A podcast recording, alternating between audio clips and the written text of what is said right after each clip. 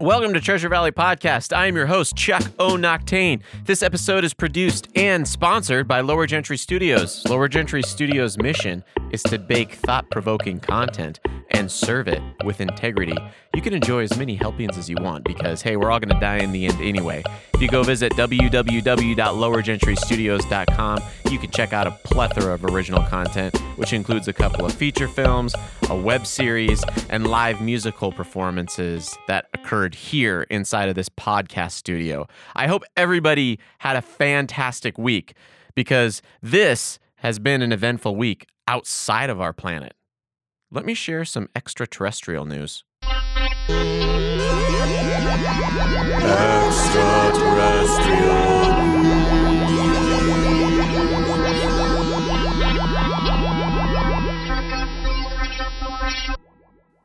That theme song was inspired by astronauts and written by aliens. Astronomers this week took an awesome picture of Jupiter. This is from Gemini.edu. Researchers, using a technique known as lucky imaging with the Gemini North Telescope on Hawaii's Mauna Kea, have collected some of the highest resolution images of Jupiter that have ever been obtained from the ground. These images, when combined with the Hubble and Juno observations, reveal that lightning strikes and some of the largest storm systems that create them are formed in and around large convection cells over deep clouds of water, both ice and liquid. The new observations also confirm that dark spots in the famous Great Red Spot are actually gaps in the cloud cover and are not due to cloud color variations. Unfortunately, this is a podcast, so I can't show you the image. However, we have something that's just as good as this high resolution, beautiful extraterrestrial JPEG. It's a description by our science correspondent, Randy. Uh, yeah. So, uh, there's a big circle, and it's kind of orange, and it's got some lines around it. On the around the circle, there's uh black uh, outer space, and in the circle, it's different uh parts. There's a line, a middle line, and it's kind of orange, and it's All right. Randy had a lot to and describe there. Uh, we might check back with him later. NASA wants to build a base on the moon. They're trying to figure out how to do that. One possible solution is astronaut P. It turns out that lunar soil, when you combine it with urea, a chemical in urine, it turns into a malleable substance that eventually hardens, just like concrete. So, if you ever travel to the moon, make sure you hold it until you get there. Aliens might be able to exist without oxygen. For the first time, researchers have identified an animal that gets by without breathing oxygen. It's a relative of the jellyfish. It gets its energy from some other mysterious source. Unlike any other multicellular organism on the planet, this one lacks mitochondria. Mitochondria are structures inside of cells that turn oxygen into energy. In another experiment, researchers investigated how well two different kinds of microbes grew in a lab in 100% hydrogen. These two microbes were E. coli, which lacks a nucleus, and yeast, which has one. Although neither microorganism normally lives in environments dominated by hydrogen, the scientists found both could reproduce, switching from their preferred oxygen consuming metabolism to less efficient anaerobic processes. So aliens could exist on hydrogen planets, which is the most abundant chemical in the universe. That's why it's number one on the periodic table. I was already convinced that aliens exist, but now I'm certain. My goal is to build them a monolith on the moon. In the meantime, I'm going to stay hydrated until I do. That's what's happening in space. Let's talk about what's going on in the Treasure Valley. What's going on? What's going on? What's going on in the Treasure Valley? Today, Idaho enters phase two of reintroducing humans into the population of humans. So that means dine in restaurants, hair and nail salons, indoor gyms will be allowed to reopen. They need to meet social distancing guidelines, sanitation guidelines, you know, the usual stuff. The governor also made a surprise announcement. He's decided to move bars from stage four to stage three meaning they could possibly reopen as soon as May 30th. A lot of bars are opening up here in Canyon County, but we'll see if that works or not in a couple more weeks. All right. There was a sensational headline that I read this week from KTVB that really got me. This was the headline Over 20 Idaho beef plant workers sickened with coronavirus. I clicked the article, I read it because there are other instances of meatpacking plants having coronavirus outbreaks, and I wanted to know if that was happening here in our area. It turns out that the 20 total employees that tested positive for coronavirus were cumulative since March 11th. Obviously, KTVB was using fear from previous meatpacking plant outbreaks to gain an audience, but I find terrifying headlines inspirational. So, I'm going to read you some sensational headlines that are either from our writing department or reputable news sources while playing some carousel music. Are you spreading coronavirus unknowingly? Could easing stay at home restrictions lead to a bloodbath? Death risk from house collapse soars during stay at home order. Do you know what chemicals are in your drinking water? Man suffers stroke after making habit of eating daily. How to identify a serial killer next door. Coronavirus may never go away, World Health Organization warns. Woman gains 15 pounds after eating this healthy food. Wet surfaces are a playground for deadly black mold. Heart attack linked to sedentary lifestyle. Athlete suffers seizure during marathon training. Can you tell which of those headlines were real and which were manufactured? I have no idea. Recently, I've been seeing a lot of Facebook friends posting personality test results. Have you ever taken a personality test online? Which Ninja Turtle are you? Which Office character are you? Which Golden Girl are you?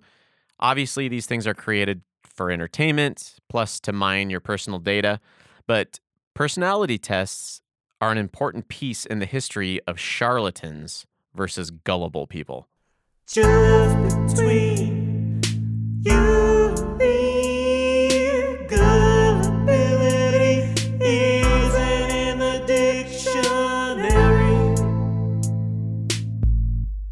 1948, Bertram Forer wanted to show his psych students that astrology was a load of shit, and he did so in a clandestine manner. He gave them all a test that he claimed would identify key aspects of their personality, and after a week, he gave them all their individualized results.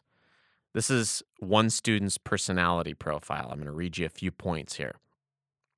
You have a great need for other people to like and admire you. You have a tendency to be critical of yourself. You have a great deal of unused capacity, which you have not turned to your advantage. While you have some personality weaknesses, you are generally able to compensate for them. Your sexual adjustment has presented problems for you. And it goes on like that. After the students all read their individualized personality profiles, they rated how accurate they felt the test was on a scale of 0 to 5, 5 being extremely accurate. The class as a whole gave an average rating of 4.3. After Forer received their ratings, he then told them it was a hoax. He had given them all the exact same information, the exact same personality profiles that he compiled from various horoscopes he collected at a newsstand. Why do people believe in personality tests, astrologists, spiritual mediums, all this other nonsense? It has to do with what's now called the Forer effect. It was previously called the Barnum effect in honor of P.T. Barnum. Now, the Barnum effect is a tendency to accept certain information as true, such as character assessments or horoscopes, even when the information is so vague it's essentially worthless. P.T. Barnum was famous for elaborate hoaxes. He created an animal one time that was called the Fiji mermaid. He had a taxidermist attach the body of a monkey to the tail of a fish. It helped him sell a lot of tickets to his freak show. He was quoted as saying, There is a sucker born every minute. There's no proof he actually ever said that. However, he had a reputation of being a little bit of a shyster. Although in his writing, he was adamant about using deception solely for entertainment purposes. He despised other charlatans that claimed they could communicate with the dead. He felt like they were fleecing grieving people out of their money. In his book, The Humbugs of the World, he offered $500 to any medium who could prove his power to communicate with the dead.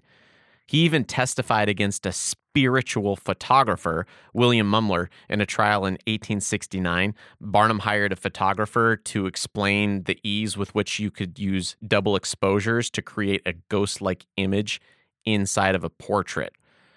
Barnum also explained to the jury other tricks of the trade that were used by Mumler to dupe general population. Anyway, we have a modern day P.T. Barnum. His name's James Randi. He's still alive. He's not doing much. He had a foundation that offered a million dollars to anyone who could demonstrate a supernatural or paranormal power inside of a lab. That million dollars was available from 1964 until 2015, and nobody was able to claim that prize. Back to the Forer effect or the Barnum effect. Further studies since Forer's original test on his class has shown that the effect is universal. It's been observed in many different countries across various cultures. There are variations in what people deem as accurate general information. People give higher accuracy ratings to bogus personality inventories when they, one, believe the analysis applies only to him or her, and thus the person is able to add his or her own meaning to each statement.